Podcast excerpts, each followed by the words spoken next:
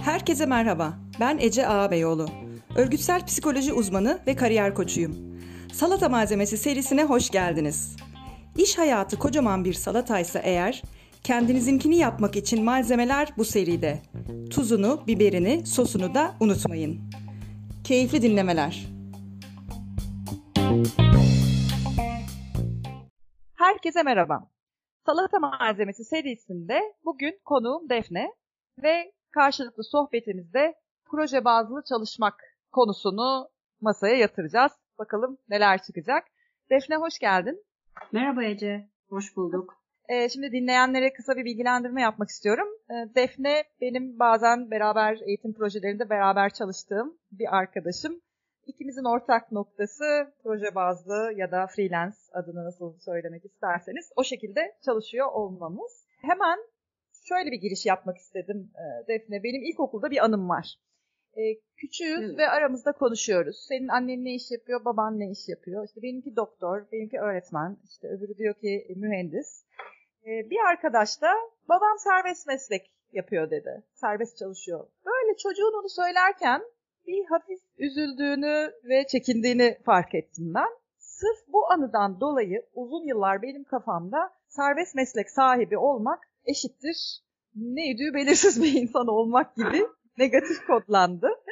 E, bu işin esprili tarafı e, ama hani günümüze doğru geldiğimizde bu çalışma modeli çoğalsa bile hani hala böyle bir tarafı acaba var mı yok mu? En eski anım bu benim e, ve resmi olarak da ben baktım internetten bizdeki resmi karşılığı şu an serbest meslek erbabı olarak geçiyor. İngilizce'de freelance diye anılan terim ise bağımsız savaşçı anlamına geliyormuş. Çok ee, güzel. Sanki değil mi? Daha havalı, daha pozitif gibi böyle yabancı karşılığı. Sen ne diyorsun hani gerek bu imajı konusunda gerek nereden çıktı bu çalışma stili? Seni dinleyelim. Ee, o kadar güzel bir e, noktayı belirterek başladın ki gerçekten özellikle ilk yıl e, bunun sıkıntısını ben de yaşadım. E, ben iletişim alanında serbest çalışıyorum. Yaptığım işlerin arasında hem çeviri var, pazarlamayla daha çok ilgili, pazarlama iletişimi aslında. Bir markanın kendini ifade ettiği mecralarda içerik oluşturuyorum. İngilizce ve Türkçe içerik yaratıyorum. Aynı zamanda işte kurumlara da eğitmenlik yapabiliyorum. Bir koçluk geçmişim de var. Kurumsal eğitim geçmişim de. Bunları bazen hepsini bir çatıda yani bir anda yapabiliyorum. Bazen bir tanesi ağırlık kazanabiliyor. Ancak ne iş yapıyorsun diye sorduklarında ailem dahil hatta başta birinci derecede yakınlar olmak üzere ilk başta ilk sene hepsini birden anlatmaya çalışıyordum ve anlaşılmıyordu ve gerçekten şu insanların yüzünde maalesef okuyorsun acaba ne iş yapıyor gerçekten muteber bir mesleği yok galiba. Çünkü gelen ikinci soru hemen tam olarak ne iş yapıyorsun? Yani açarsak tam olarak bize ne olur bildiğimiz bir şey ve muteber bir şey söyle. Öğretmen misin? İşte çevirmen misin? Gibi e, ve hangi firma ve tabii e, şu yorumlar da özellikle ilk sene aileden ya kızım hani iki olur, üç olur, beş olur hani e, bir ne ödüğü belirli bir yerde olsan. Çünkü senin dediğin gibi geçmişten gelen bu serbest e, mesleğin ne olduğu ya da ne idüğü belirsiz olduğunda bir yaklaşım var. Bu tamamen haksız bir yaklaşım da değil. Çünkü çok e, kişi bu kimliği paravan olarak kullanarak ya gerçekten dişe dokunur bir şey yapmıyor ya bir adım ötesi sahte bir şeyler yapıyor olabilir. Özellikle mesela çalıştığım Doğru. alanlarda pazarlamada da bazen sorarlar işte şu firmada reklam pazarlama alanındaymış tanıyor musun? Bir araştırırsın ki aslında yurt dışından böyle pek istenmeyen e, bir şeyler ithal eden el altından bir firma ama pazarlama ünvanı almış. Ya da işte belki o insanlar da serbest çalıştığını söylüyor.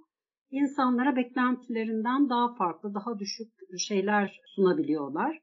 Ve çoğu kişinin de böyle serbest çalışıyorum dediği bir hizmet verenden falan bekle, beklemediği bir kazık diyeceğim yemesi sonucu toplumda da böyle bir algı var. Ee, gerçekten ilk sene benim de çok e, canımı acıttı.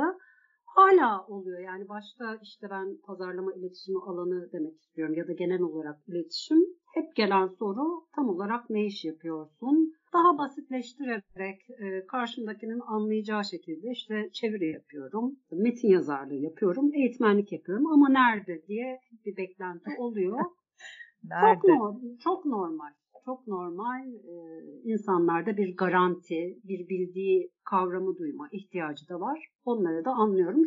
Bir süre sonra insan kabulleniyor. Öyle bir süreç evet çünkü basılı bir kart vizit yok. Hani bir firmadaki bildiğimiz ünvanlardan biri değil. O da ilk başta insanlarda bir tam anlayamamaya ve bir yere yerleştirememeye, kafalarında yerleştirememeye sebep olabiliyor. Evet çok haklısın. Güzel bir yerden girdin sen de e, aslında kurumsal şirketlerin çatısı altında da artık çok değişen iş ünvanları var ve tam olarak ne yapıyorsun sorusunu ben son çalıştığım bankada da duyduğumu hatırlıyorum. Ama orada durumu kurtaran şu oluyordu en azından şu bankada çalışıyorum dediğinde ha, evet. yaptığın işi anlamasa bile ha, en azından böyle bir sağlam bir kapıda bir işi var gibi bir e, imaj Aynen. oluyordu. Hı hı. Aynen. Ee, anlaşılmadığı evet. noktada anne baba şunu duyabiliyor. Ya kızım işte bir uluslararası firmada müdür, yönetici. O bile rahatlatıyor. Evet. Evet. Bir de e, kariyer hikayeleri serisinde benim ilk bölümü yaptığım iç mimar konuğum Uğur'un anlattığı da e, bir şey vardı. O da Hı-hı. iç mimar. Sonuçta klasik bir meslek denebilir yani ne iş tam evet. olarak nedir dendiğinde anlaşılır bir şey. Ama en azından evet bildiğimiz evet, bir şey. Evet ama kurumdan ayrılıp kendi adına yaptığı hani 15-20 yılı bulan bir geçmişi var. E, arada bir söyler hala e, bazı kişilerin ya da işte tabii ki genelde bunlar aile büyükleri olabiliyor. Artık bir, bir yere girsen falan gibi yorumlarının evet. olduğunu söylüyordu. İşin tanımı belli olmasına rağmen. E, evet. Demek ki e, bir standart ihtiyacı yani bir süreklilik ihtiyacı, hizmetin ne olduğu, kalitesinin ne olduğu ile ilgili bir belirlilik ihtiyacı var demek ki.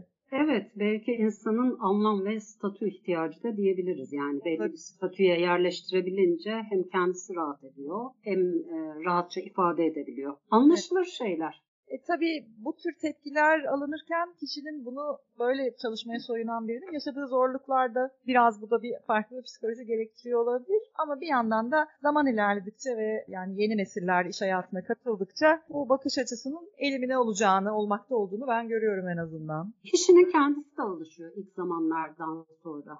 Alışmak dedin, alışmak da önemli. Ee, evet. Bu çalışma modelinde mesela nelere alışmak gerekiyor sence? Şimdi ben bu çalışma modeline uzun e, yıllar hani düzenli maaşlı çalıştıktan sonra geçtim. Hem de farklı sektörlerde yani hem e, halkla ilişkiler reklam tarafında bir ajanslarda çalıştım. Hem kurumsal tarafta, kurumsal dış iletişimde. Ama hepsinin ortak noktası da bir düzen vardı. Bir belli kurallar ve ay sonunda alınacak belli bir maaş. Dolayısıyla o çok büyük bir konfor alanıymış. Yani orada esasen belli kurallara, belli yöneticilere ya da patrona bağımlı gibi gözükürken belli kuralların içinde rahatça dolaştığın bir yermiş. İlk olarak belirsiz bir alana adım atmak tabii ki çok büyük bir şey. Bir de buna alıştıktan sonra belki insan baştan bu şekilde çalışıyor olsa ona alışkın olur. Ama özellikle ilk senesi gerçekten yeni bir şehre taşınmak gibi belki evliliğin ilk senesine benzetilebilir. Gerçekten ilk senesi e, çok büyük bir adaptasyon süreci. Evet. E, maddi koşulları hani yeni bu düzensiz alacağın ücretlere yani parça başı ya da hizmet başı bir kere ücretlendirmeye alışmak, ona göre hayatını düzenlemek, ona göre kendine ve hayatına format atmak ilk senesi e, çok ciddi bir e, türbülans dönemi gibi. O süreçte biraz insanın kendine e, daha şefkatli yaklaşması lazım. Ben seninle bir diyalogumuzu hatırlarım. Beraber bir eğitimden dönerken ben daha yeni girmiştim bu sürece. Sen de üçüncü senede daha bir toparlanıyor bu serbest çalışma işleri. Hani yapılan bir araştırma da belki bahsetmek istersin. Böyle bir araştırmadan bahsetmiştin bana. Ben de kendi tezini yazarken mi bu master programında bunu şey yapmıştım. O beni çok etkiledi. Bir anda önce bir isyan edesim geldi. Çünkü kurumsal hayatta hem tempolu hem hiç boş kalmamaya hem düzenli ödemeye alışkın biri olarak ne 3 sene Ama evet. yaşadıkça çok doğruymuş. Hani o ilk evet. sene bana çok çalkantılar çok garip gelmişti. Hani böyle bir anda mesela çok yoğun çalışıp bir anda iki ay bomboş bir süreç. Çok panik olmuştum. O panik anlarında o senle yaptığımız e, konuşma benim çok aklıma geldi. Ve sonra şimdi yaşadıkça hakikaten üçüncü sene bazı şeylerin daha bir toparlandığını kendimde gördüm. Yani en azından insan kendi sınırlarını, kendi kapasitesinin farkında oluyor ne standartta bir hizmet verdiğini biliyor. Hani o kişinin kendini o serbest sularda görüp tanıması bile çok büyük bir güç kazandırıyor. O bir hazırlık süreci gibi gerçekten. İlk sene zaten bir adaptasyon, ikinci sene bazı gerçekleri görme, üçüncü senede bence şeye başlıyor insan gerçekten hani daha bir rahat olmaya, o boşluklarda biraz daha az panik olmaya. Evet, çok önemli bir yere parmak bastın bence de adaptasyon ilk akla gelen gereklilik. Hani böyle bir yolla doğru yelken açılıyorsa adapte olmak gerekecek çok şey var. Belirsizlik en çok. O araştırmada evet şeyi diyordu yani küçük işletme yeni kurulmuş e, şirket ya da yeni kurulmuş işler için 3 yıldan öncesinden çok bir hayır beklenmemesi gerektiğini söylüyordu. Ancak 3 yılı atlatanlar işte 5. yıl ve sonrasında biraz daha kalıcı olabiliyor gibi bir şeydi. E, boşluklar dedin. Yani mesela gelen işler, projeler arasındaki boşluklar var benim aklıma ilk gelen. Bunun artı ve eksi tarafları sence neler?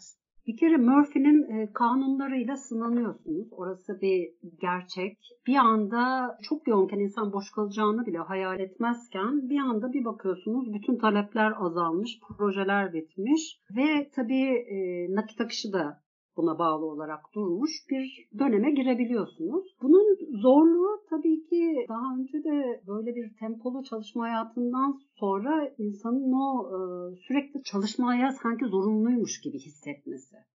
Esasen öyle bir zorunluluk da bizim kendi kafamızdan biraz koyduğumuz bir şey. İlk seneden sonra o biraz azalıyor. Tam tersi o zamanların esasen insanı tekrar kendine gelmesi, işte ruhen, bedenen dinlenmesi, şarj olması için ne kadar gerekli olduğunu görüyor. E, madden de tabii hazırlıklı olmak lazım. Hani bu konuşmayı senle Covid salgını öncesinde yapıyor olsak derdim ki insanın o boşluklara hazır olması için hani bir kenarda 6 ay bir kere kaygı duymaması lazım. Bir hazır parası olacak. Yani madden biraz manen dayanıklı durumda olmak lazım. Ama şimdi derim ki bir, bir yıl olsa belki daha iyi. Çünkü hani bir boşluk döneminin de ne kadar süreceği belli olmayabilir. Ya da o boşluk döneminde bir şeyler gelse de çok tatmin edici olmayabilir. Biraz onlara o belirsizliğe, boşluğa dayanıklılık geliştirmek gerekiyor. Bu da ilk seneden sonra biraz daha yönetilebilir hale geliyor. Yine bir öğrenme gerektiriyor. Evet, fark ettiğim tema bu konuştuğumuz şey. Evet. Bir de sen Murphy'nin kanunları deyince daha önceki sohbetimizden ha. şeyi hatırladım. Boşlukların yanı sıra bir de istemediğin kadar aynı anda gelen Evet, evet. De... Onu kastetmiştim. Murphy'nin kanunu ya geldi mi hepsi birlikte geliyor. Hani, böyle planlamayı yapmak, zamanlamayı ayarlamak insana çok zorlayabiliyor ya da bir anda durabiliyor. Hani böyle insan diyor ki ya tek tek gelin. Hani erkekseniz tek tek gelin gibi oldu da yani keşke tek tek böyle ardı ardına gelse projeler. Biri bitse biri başlasa. Arada şöyle birkaç gün hani e, güzel makul süreler olsa ama tabii ki hayat e, o kadar mükemmel değil. E, çok öngörülemez ve sürprizli.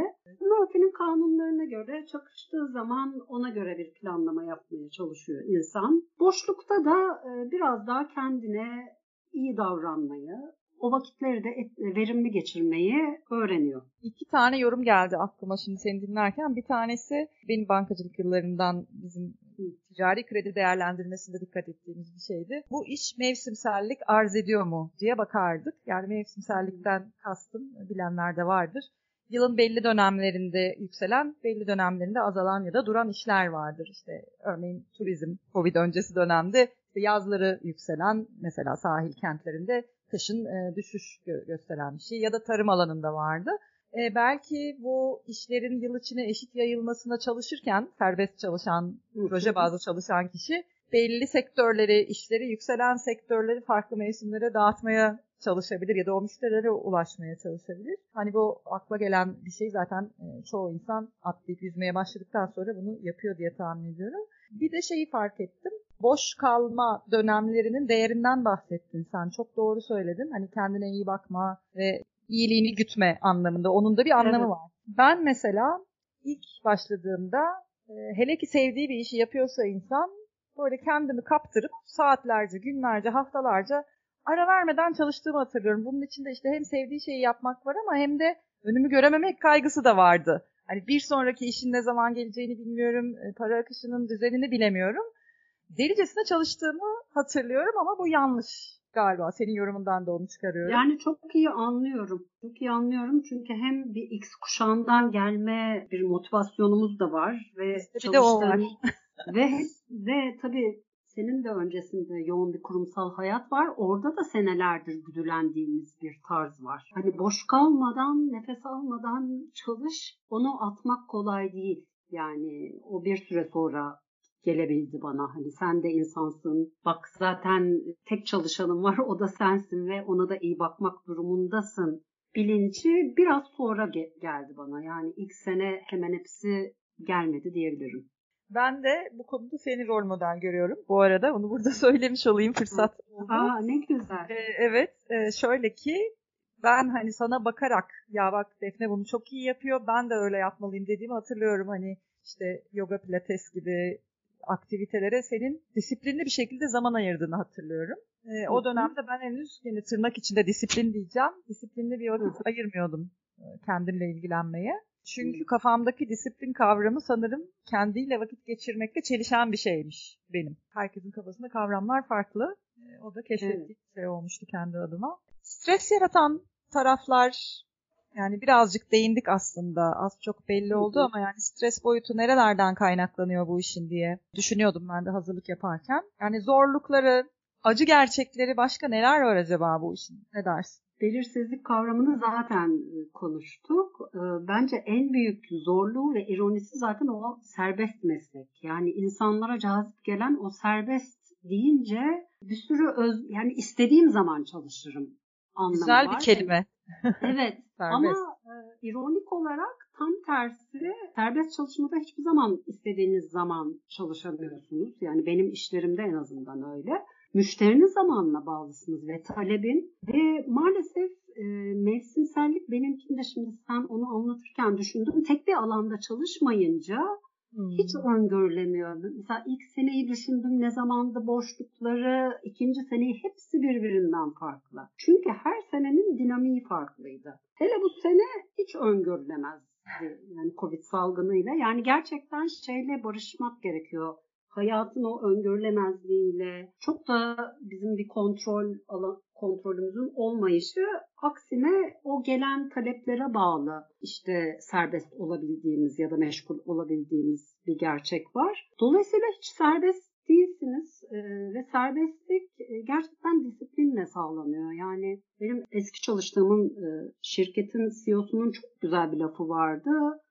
Ben işte çalışanlarıma disiplin ve özgürlüğü bir arada veriyorum. Şunu kastediyordu. Çok yoğun ıı, çalışan birim yöneticilerine şey serbestliği tanınırdı. Yani 24 saat ve tatillerde bile rahatsız edilen kişilere işte sabah illa 8'de masasının başında olma ya da hastalandı zaten evden çalışıyor. Bir de işte doktor raporunu getirdin mi? Ya da istediği zaman hani bir tatil talep ediyor. Yok öyle olmaz. Yani bunları sıkıştırmayacaksınız derdi. Çünkü zaten belli bir e, şeye göre hani disipline göre ve belli teslim süresine göre ve her an gelen taleplere göre çalışıyorlar. O zaman biraz anlamıştım. Kendim bu alana çıkınca iyice onu anladım. Yani o zaman da o söz konusuydu. Belli bir disiplin ve özgürlüğün bir arada geldiği. Çünkü zaten hani bir disiplinle verilen görev zamanında yetişmiyorsa o serbestlik verilmiyor da esneklik. E şimdi serbest çalışırken tamamen öyle bir şey. E, bir kere az teslim tarihleri çok büyük bir stres. Genelde ülkemiz hizmette çok ileri olduğu için hizmet verenlerin bu biraz dezavantajına hep her zaman hazır, her zaman zinde, her zaman taleplere evet diyebilen durumda olmayı gerektiriyor. Ve genelde de acil taleplerle geliniyor. Yani özellikle ne bileyim bir çeviri söz konusuysa, işte metin, içerik. Yani hep dar zamanlar kimse demiyor ki sen ne kadar vakit istersin. Ee, hani çok az orada bir pazarlık payınız var. Dolayısıyla en büyük stres kaynaklarından biri de bu teslim tarihine yetiştirilmek. Bu noktada çok büyük bir disiplin ve planlama gerekiyor. Orada da işte disiplin kavramıyla ya barışıyorsunuz ya önceden zaten barışık olmuş olmak gerekiyor. Çünkü o disiplin gerçekten özgürlüğü getiriyor. Yani ne kadar o planlamaya sadık kalır hani işçi teslim tarihine göre bir bölüp enerjiyi, vakti doğru kullanabilirseniz o kadar gerçekten e, üstünüzden yük kalkıyor boş geçirilecek rahat serbest zamanlar artıyor. Diğer türlü disiplin ve planlamadan yararlanılmazsa çok büyük bir kaos, çok büyük bir yorgunluk ve stres katsayısı getirebilir. Bu da ya işte buna müsait olup zaten bu tarzda olan e, hani kişilere biraz cazip gelebilir ya da bu gelişiyor zaten biraz işin içine girdikçe. Hı hı. Yani insan her projede biraz daha iyi planlama yapabiliyor. Sonra e, bu arada hizmet verenlerden işte bu her şey dakik, her şey güzel beklenirken hı hı. ki biz de müşteri olduğumuzda öyleyiz. Yani gerçekten bir restorana gittiğimizde yemeğimiz çabuk gelsin, en iyi lezzetli olsun, hiz, işte bize hizmet eden de güler yüzlü olsun. Bunlara çok alışkın olduğumuz şeyler. Yani Doğru. olmazsa şaşırıyoruz. Dolayısıyla bunları yaptıktan sonra da üzerinde anlaştığımız ücret, ödeme vadesi hayatın dinamiklerine göre özellikle şu dönemde böyle bir global kriz varken orada da başka bir esneklik bekleniyor. Yani anlayış. Hani siz vaktinde teslim edeceksiniz ama vaktinde almayabilirsiniz parayı.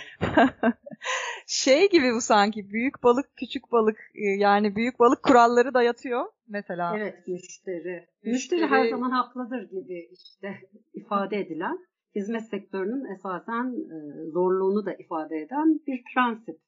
O noktada da tolerans bekleniyor e, ve toleranslı olmakta durumundasınız. Hani küstürmek istemediğiniz bir müşteri de varsa karşınızda. Evet. Bu tahsilatın uzaması yani hizmetin e, sıkışık bir şekilde acilen verilmesi arkasından tahsilatın aynı şekilde gelmemesi, acilen gelmiyor olması da kabul evet. edilmesi gereken bir gerçek gibi. tabii tabii yani o ay mesela alacağınız belli bir şey var. Ee, e-mail'de gayet şöyle bir cevap dönebiliyor ve anlıyorsunuz da o da müşterisinden alamamış. Yani bu ayki nakit akışımız şu kadarını ödememize imkan veriyor. E ne diyeceksiniz? Yani evet. öyle dönemlerden yani kriz zamanında işte hizmet sektörü e, maalesef en etkilenen sektörlerden biri yani tüm hizmetler için söyleyebiliriz hatta. Doğru. Ortada bir ürün olsa, somut bir objeyi satıyor olsa insan çok daha farklı oluyor. Bazı şeyler daha kolay kabul görüyor. Ama insan emeği, vakti e, yani hizmet olduğu zaman sanki o üzerinde çok kolay müzakere edilip geçiştirilebilecek bir şeymiş gibi bir algı var. Katılıyorum. Evet. evet. Şey de aklıma geliyor. Bir de fiyatlama konusu var. Şahsen benim dünyama kendi başıma işler yapmaya başladıktan sonra giren bir konu. Hani fiyatlama. Ay, evet. Ne dersin sen bu, bu konuda? Çok zordu. Evet en çok zorlandığım alanlardan biri. Gerçekten emeğine fiyat koyabilme. Genel tabii piyasa hakkında bilgi sahibi olmak çok önemli. Hani benzer alanlarda e, hizmet veren arkadaşlardan fiyat desteği almak ama aynı hizmet farklı prof profilinde yani o kadar değişebiliyor ki ve müşteri gelip gerçekten hani benim de çalıştığım firma var mesela bir reklam ajansı diyeyim onun da müşterisi var. Şimdi birkaç müşteri profili var ve çok açık şeffaf diyebiliyorlar ki benzer emeği harcıyorum onların farklı müşterilerine. Ama bu müşteri daha rahat bütçe ayırdı Defne. Bu ayıramadı. Bunların düşük biz de şu kadar alabildik diyebiliyor. Biliyorum normal çünkü reklam ajansında da çalıştım. Orada da biraz şeyi biliyorum. Hani ne bileyim yurt dışı kaynaklı firmalar daha güzel para öder, daha zamanında öder. Çok değişken yani ne kadar bir yine sektör standartını yakalasanız da aynı hizmete farklı fiyat biçmek isteyen müşteriler olabiliyor. İşte oralarda durumsal yönetim devreye giriyor. Yani e, duruma göre pozisyon alma işte o müşteriyi portföyünüze almak belki daha büyük bir getiri getiriyordur. Hani maddi boyutu azdır ama portföyde gözükmesi iyidir bir hizmet veren olarak. O zaman evet denebiliyor ama tabii ki hem e, portföyde iyi değil hem ödemesi yok. Yani oralarda da işte tam işinizdeki elinizdeki iş hacmine, duruşunuza, işte yaratmak istediğiniz portföye uygun kararlar vermeye bakıyor. Çok durumsal konular. Durumsal. Hatta sen bu konuyu biz aramızda konuşurken şey demiştin, benim çok hoşuma gitti. Kurumsal hayata karşı ya da yanında da durumsal hayat demiştin. Aynen öyle. Çok beğendim ben senin. Evet. Kurum... Fiyatlamada benim aklıma şu da geliyor. Çok fazla rakip olduğu durumlarda ya da işte piyasada bu daha aşağı fiyat e, beklentisi yükseldikçe giderek e, rakip olup da fiyat düşüren e, hizmet verenler oluyor. Evet. Bir yerden sonra artık inmemek, düşmemek gerektiği de kesin. Ne düşünüyorsun hani bu konuda? Senin bir yorumun var mı? Ee, kişinin kendisine belki bir emeğine standart belirlemesinde fayda olabilir. Yani tabii ki her zaman fiyat düşürenler var ama şöyle de bir gerçek var. Çeviri üstünden konuşayım. Daha somut olsun ki en çok fiyat farkının yaşandığı sektördür. Hani benim iş yaptığım sektörler arasında. Gerçekten çok düşük fiyata böyle cazip tekliflerle gelirler. Ancak sonra çeviri bir gelir ki Google Translate'ten alınmıştır. Ben kurumsal hayatta da işte e, bir firmanın çeviri süreçlerini yönettim hem de çevirmenliğini yaptım. O hep gelen cazip son derece ucuz fiyatlardan sonra onlar çöpe gidip e, benim bilgim dahilinde değilse hani başka bir birim yaptıysa sonradan onları kotarmak için çok daha nitelikli insanlara hem o çöpe giden fiyat ödenmiştir hem de işin ederi ödenmiştir. Ve orada yani şöyle bir algı oluyor. Yani bu işi iyi yapanın baremi budur. Bunun diğer sektörler için de geçerli olabileceğini düşünüyorum. Yani tabii ki değişen ekonomik dinamiklere göre inebilecek belli bir şey vardır. Ama yine de o emeğin bir en azından siz seni kotaracak, senin zamanını, işte vereceğin emeği kotaracak bir alt barem olmalı. Orada kişinin kendi şeyi belirliyor biraz gelen talepler de yani sizden hizmet isteyen de bir süre sonra tanınıyor zaten. Hani bu kadar ölü bir teklif de buraya gelmez deniyor. Yani o bir işte sektörlerin kendi belirlediği bir şey var. Orada kalitenize göre biraz sağlam durmak da kişinin kendine borcu diyeceğim. Çok güzel söyledin. Kişinin kendine borcu. Sağlam duramama hangi hallerde oluyor diye düşündüğümde benim aklıma şu geliyor. Ee, daha belki yeniyken yani kendi adına çalışmaya yeni başlamışken ya da verilen hizmet konusunda henüz çok fazla tecrübe yokken belki insan müşteri evet. edinmeye, referans edinmeye daha çok önem veriyor ve işi almak hani parayı kazanmaktan daha çok öne çıkabiliyor.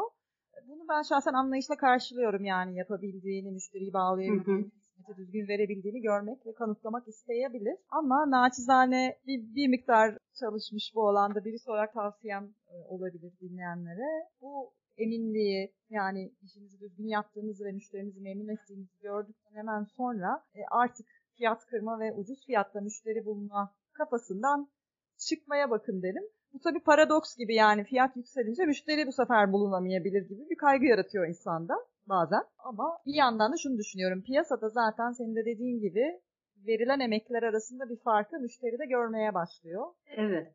İyi kalitede hizmetin e, ne olduğu ve riskli bulunan tekliflerin neler olduğunu piyasada anlamaya başlıyor. Ne dersin? Çok doğru. Tabii sen daha farklı bir açıdan da yaklaştın. Ben hep böyle hani belli bir kıdemli bir insan olarak bahsettim. Ama hani belli bir e, alanda kıdemi olan kişilerin durması gereken noktadan belki bahsettim ama gerçekten tam yeni olarak giriyorsa insan hani o da bir hani ikram gibi önceden daha şey olunabilir daha düşük fiyatla Oradaki bir paradoks bir daha fiyatı yükseltmekte olabilir. E, bir zorluk. Ama ne diyeyim çok e, insanın yıllarca bir iş deneyimi varsa, bir birikime hani baştan biraz piyasanın çok altında olmayan bir teklifle kapıyı açıp sonra müşterinin yaklaşımına göre düşürmek de güzel bir strateji olabilir. Genelde gözlemlediğim verilen fiyattan sonra fiyatı bir dahaki işte yükseltmek zor oluyor. Doğru ve bunu da öngörememiş olabiliyor insan. E, evet. Oysa ki o yol oraya götürecek yani bu işin fiyatı budur gibi bir algıya evet. doğru götürecek kişiyi. Evet. Bu arada tabii müşterilerinizin de etik ve belli bir kalitede olması da bir faktör. Çünkü bazen insan gerçekten kestiremiyor. Hani benim şu cevabı bile aldığım oldu bir fiyat verip Defne düşük söyledin. Bunun nedeni şu olmalı çünkü biz müşterimize e, bu kadar düşük dersek saygı duymazlar. Şimdi insan psikolojisinde ters bir durum da var. Yani bazen deneyebiliyor. Bir şey de çok ucuza ka- kaçarsa siz nitelikli de verseniz saygı duymuyor. Bir de böyle bir paradoks var. Gerçekten işte işbirliğinde olduğunuz kişilerin de böyle e, çakal olmayan ama etik geri bildirimleri çok önemli. Her şeyi bilmeye, her şeyin fiyatını bilmeye de çok imkan yok gibi. O yüzden müşterileri de bazen müşteriler konusunda da seçici olmak bir yöntem olabilir. Seçici derken kendi kalitenize, kendi seviyenize göre. Çünkü e, sizin verdiğiniz hizmeti anlayabilecek, onun bedelini bilen ve bedelini verebilecek. Çok ayrı dünyaların, ayrı frekansların insanlarıyla da işbirliği yapmak zor. Söylediğin şeyler arasında biraz müzakere becerisi de kazanmak, evet. kullanmak iyi olur gibi hissettim ben. Ne dersin? Ya çok geçerli. Zaten ona getiriyor hayat ya da yaparken iş. Çünkü müşteri de bir teklifle gelirken kimse direkt hayır cevabı istemez. Hani o uygun değilse de kendi şartlarınızı böyle açıklayarak bunun için e, şu kadar zaman istiyorum ama bakın çünkü çok zor şu kadar araştırma yapmam lazım diye mesela bir süre müzakeresinde bir kanıt göstermek daha kolay o süreyi almayı getiriyor. Aynı şekilde fiyatta da bakın şu fiyatı dedim ya da bunun altına inmek çok zor. Çünkü bu kadar vakit harcayacağım ya da şu kadar kaynak kullanacağım ben de diye bir açıklamayla gidince çok daha kolay yani hem evet cevabı alacaksanız da kolay. Hayır olacaksa yani karşı taraf buna bütçe ya da zaman ayıramayacaksa da saygı duyarak bir e, sıkışma oluyor ve bir dahaki e, talebinde, teklifinde ona göre gelebiliyor. Gerçekten kendi emeğine de saygı duyarak müzakerede sağlam durmak çok önemli. Hani bu sağlam durmak derken hiç e, ödün vermeden işte keskin bir hayır kesinlikle değil. Çünkü müşteri olarak kendimiz de düşünürsek karşımızda bir talebimiz reddedildiğinde en azından onun bir gerekçesi e, verilirse küsmeyiz müşteri olarak. Dolayısıyla açıklama yapmak, iyi iletişim kurmak yani iletişimi kendimizi doğru ifade edebilmek, mazeret neyse o müzakerede önemli. Hani ne bileyim insan ilişkisi olarak hiç müzakere olarak da adlandırmamıştım da hani o ilişkideki bir saygı unsuru esasen. Doğru. Aslında dayandığı yer orası. Evet evet. E, evet ve hayır gibi uçta ve keskin cevaplarda durmamakta fayda var. Yani aynı şekilde evet deyip her şeyi kabullenici bir yapı varsa, öyle bir alışkanlık varsa mesela onu da yumuşatıp ortaya çekmek, karşılıklı diyaloğa ve uzlaşmaya doğru gitmek gerekiyor gerçekten. Burada kişilik yapıları, geçmiş tecrübeler, yaşanmış olaylar önemli hale geliyor. Öğrenilecek çok şey var. Şu ana kadar çoğunlukla böyle neleri gerektirir, zorlukları nelerdir biraz o tatta gittik. Peki sence iyi tarafları, güzel tarafları, hoşlukları neler bu çalışma modelinin? Şöyle bir şey, bir kere insan hayat boyu öğrenci olmaktan hoşlanıyorsa, böyle yeni fikirlere, hayatla ilgili yeni keşiflere, insanlarla ilgili yeni bakış açılarına sahip olmak istiyorsa çok zevkli. Yani biraz meraklı, biraz belki çocuksu bir yapı, çocuksu yani çocuksu yapıda derken naif değil de hani o e, çocukların bir şevki vardır ya oyun oynarken. Evet. Biraz o yapıda yani gelen e, yeni işleri birazcık yeni bir oyuncak tadında görüyorsa o zaman zevkli ve bir şeyleri başarabildikten sonra hani bir e, yaptığı işi güzelce müşteriyi anlayıp istenilen zamanda yetiştirip ve üstüne de takdir görünce tabii ki ücretini de alınca çok güzel bir his geliyor. Yani insanın kendisiyle olan ilişkisini destekliyor. Ya evet ya ben yaptım bunu diyebiliyorsunuz. Çünkü e, kurumsal hayatta böyle çıkınca fark ettim. Orada da böyle su üstünde olmayan ne kadar işinizde de iyi olsanız hani sizi rahatsız eden bir şey de olmasa altta yatan bir hani ipler başkasının elinde endişesi var. Ya da o kimliğe çok yaslanıp o kurumun kendi kimliğinizi yitirme ve giderek de yani orada uzun süre mesela bir firmada kaldıkça bırakın serbest hayatı başka bir firmada nasıl mevcudi, mevcudiyet göstereceğim? Yani bir varoluş kaygısı var alttan alta. Ve bunu serbest hayatta ilk o denizin e, dalgalarında çırpınıp biraz kafayı su üstünde tuttuktan sonra ve böyle işler maddi manevi biraz tatmin vermeye başlayınca da onun paha biçilemez insana verdiği bir his var kendisini takdiri var. Kendisiyle daha bir iyi geçinmeyi sağlıyor. Bu da paha biçilemez ve öyle o şey geliştikçe, o döngü arttıkça da ilk başta belki ilk bu süreç başladığında zorlu gibi gelen tekliflere daha bir olumlu bakıyor. Yani yetenek ve beceri yelpazesinde bir e, proje gelince ama mesela bilmediği bir sektör ya da biraz daha fazla bir şey gerektiriyor. Fazla bir bir şeyleri öğrenmesini de orada kendisi de şu onayı rahat veriyor, verebiliyor. Ya evet yaparsın ya. Ve böylece daha bir ufku açılıyor. Hani o kurumsal hayattaki bir de müdürüme sorayım, bir de şey şuna sorayım, bunun onayını, aman bir sınırı yıkmayayım şey gidiyor kendi iradesinde. E bu da en yarlı fırtınalı dönemlerde bile şöyle bir içten iç ses oluyor. Ya sen aşarsın bunu da ya. Bir şey çıkar, bir şey gelir. Bu da güzel bir hayatla ve kendisiyle böyle barışık yaşamayı sağlıyor. Ben en büyük şeyi bu. Yoksa e, o kadar serbest zamanlar, e, hani o serbest çalışma deyince ben tavrımı koyarım, bu projeyi istediğim zaman yaparım gibi hiç öyle hayaller yok. Ee, ya da işte uzaktan çalışmayla laptopu alıp turkuaz renkli suların karşısında işimi yapıyorum bir yandan gibi böyle imajlar vardır ya kafalarda. Evet, evet ee, öyle düşünülüyor. Tam da öyle oluyor o an e, turkuaz suların karşısında otursanız bile üretmeye çalıştığınız, uğraştığınız şeyin ne olduğu sizin kafanızı kaplayan şey oluyor aslında. E, tabii öyle anlar da olabilir. Neden olmasın? E, ama bir yandan da e, o kadar serbest değil galiba. Serbestlik işin albenisi oluyor. Evet, işin albenisi, ironik tanımı ama e, çok planlamaya dayalı.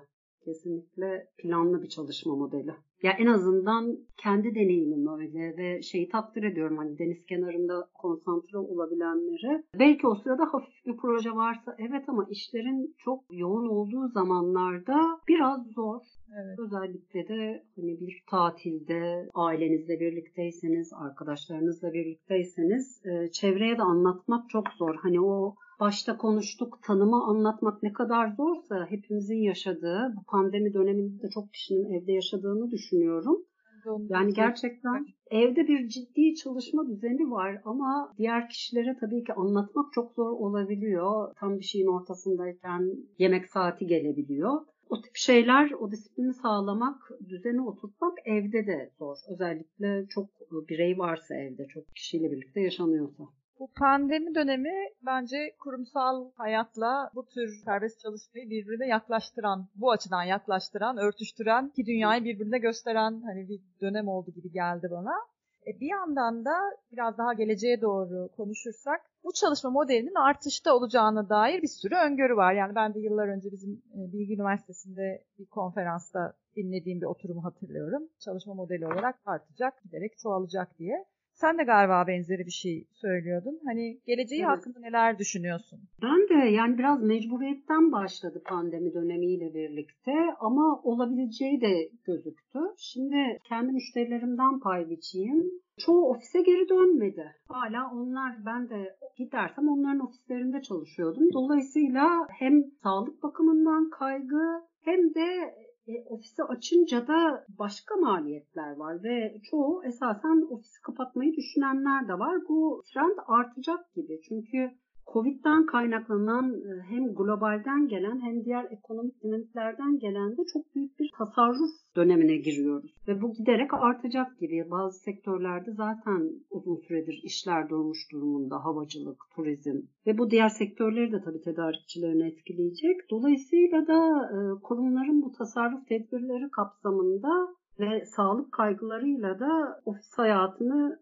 bayağı bir sınırlandıracakları gibi gözüküyor. Kiralar da tabii ki büyük bir gider. Dolayısıyla hepimiz böyle bir hani o ofiste çalışanlar da şimdi serbest çalışan gibi oldular. Ve tabii ki şey de fark ediyor eminim kurumsal yöneticiler. Hani ne kadarı sadece bazı işler ofiste gelip boy göstermekmiş. Hani ne kadarı gerçekten bir emek var ve kurumların da şu anda dar bütçeleri var. Gerçekten emeğe para ayrılacak gibi gözüküyor. Yani tasarruf tedbirlerinden pek çok hani sırf ofiste hayat bulan faaliyetler belki de kesintiye gidecek. Çalışılan yerle ilgili de konuştuk. Ben şeyi de düşünüyordum bir yandan. Maaşlı istihdam modeli de evet sürekli maaşlı istihdam modeli de bu aynı sebeplerle belki azalacak. E, evet. Gerçi bu öngörüleri biz duyarken bir pandemi düşünülerek konuşulmuyordu. Başka sebeplerle konuşuluyordu. Evet. Ama daha çok parça başı, proje başı işlerin dışarıdan satın alındığı bir dünyaya gidiş var. Orası kesin. Evet biraz mecburen biraz işte zaten dijital imkanlar teknolojik imkanların da bunu mümkün kılmasıyla birlikte oraya gidiş var ama tabii en büyük mecburiyet ekonomik baskı olacak ve oluyor da. Çünkü hayatta kalmak isteyenler bir şekilde işte maliyet tasarrufu yapmaya bütçe yani şu an herkesin derdi bütçe. Dolayısıyla kar gördükleri yere ödeme yapmak isteyecekler. Yani onlara kar getiren şeylere ve kar getirmeyen pek çok kalem azalacak. Hangi iş birimine ne kadar ihtiyaç varmış, ne kadarı işte ofiste olmayınca ne kadar iş üretiyor bunların da gözlendiğini düşünüyorum. Çok büyük bir tasarruf tedbiriyle birlikte de ayrı bir değişim olacak ve hani bunun bir avantajı bir dezavantajı dersek Dezavantajı tabii ki bu modele alışkın olmayan pek çok insanda belki bu, bu alanda kendini bulacak. Avantajı ise daha ben de emeğe dayalı bir çalışma modeline doğru gidileceğini öngörüyorum. Belki emeğin hakkı verilecek. Kriz zamanları çünkü maalesef biraz emek hizmetten de onun bedelinden de çalınmak isteniyor. Ee, hani indirim yapamaz mısınız? Hani mümkünse hizmeti bedava alsak gibi bir tavır da gelişebiliyor.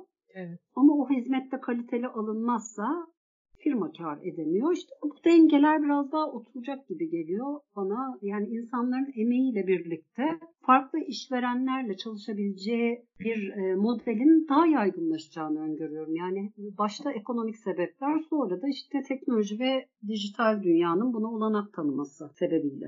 Çok güzel oldu bunları duymak. Benim kafamda şeylerle eşleşiyor hemen tabii.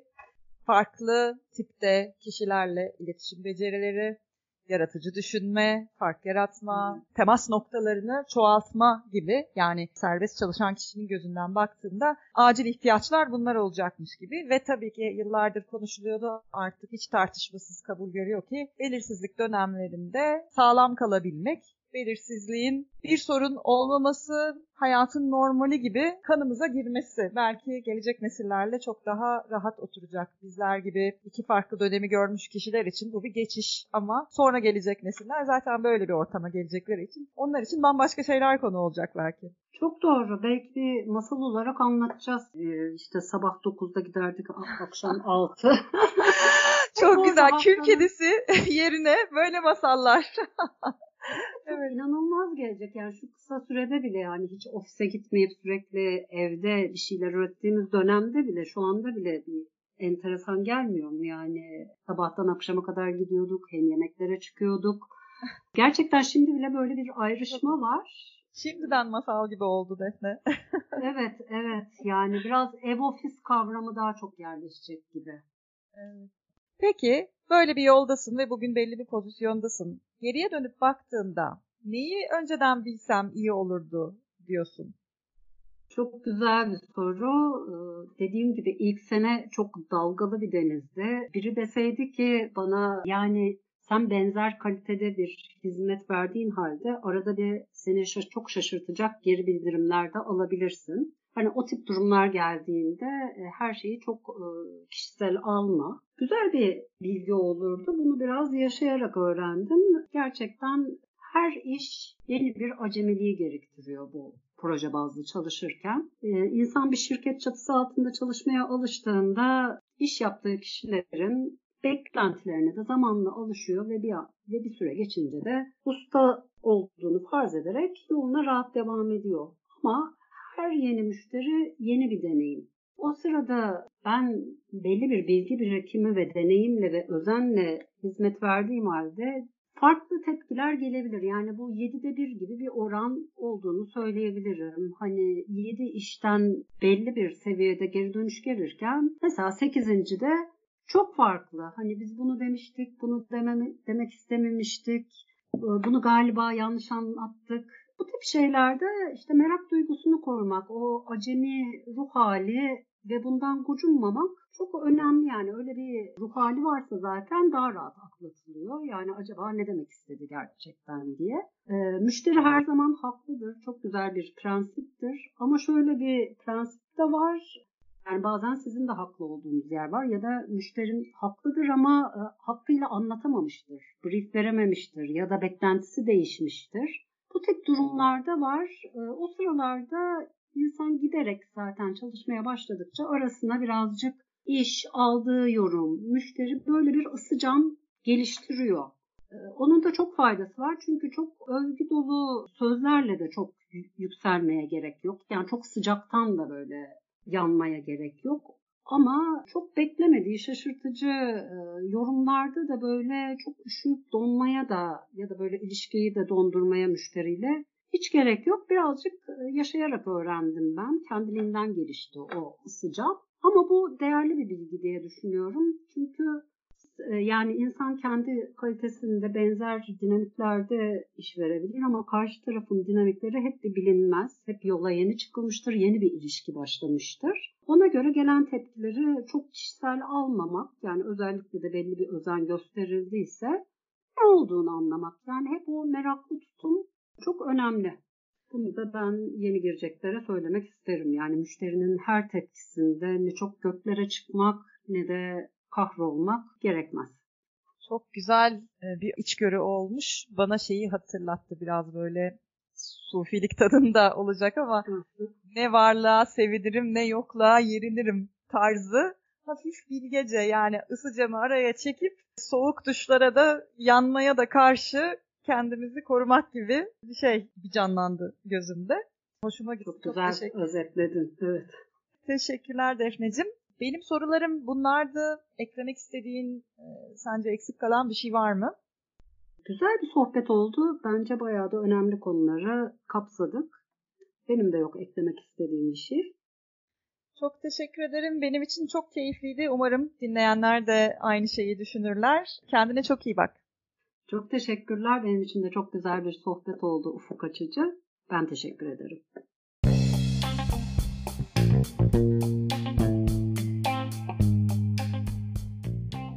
Dinlediğiniz için teşekkürler. Salata Malzemesi serisinden Kurumsaldan Durumsala Serbest Çalışmak bölümünü dinlediniz. Benim adım Ece Ağabeyoğlu. Örgütsel psikoloji uzmanı ve kariyer koçuyum. Bu podcast yayınlarımı beğeniyorsanız ve çevrenizde faydalanabilecekler varsa paylaşmayı ve takibe almayı lütfen unutmayın. Bana ulaşmak için Instagram ve LinkedIn'de Ece Ağabeyoğlu hesabıma doğrudan mesaj atabilir, ece.kendiyolum.com adresine mail gönderebilirsiniz. Kendinize çok iyi bakın.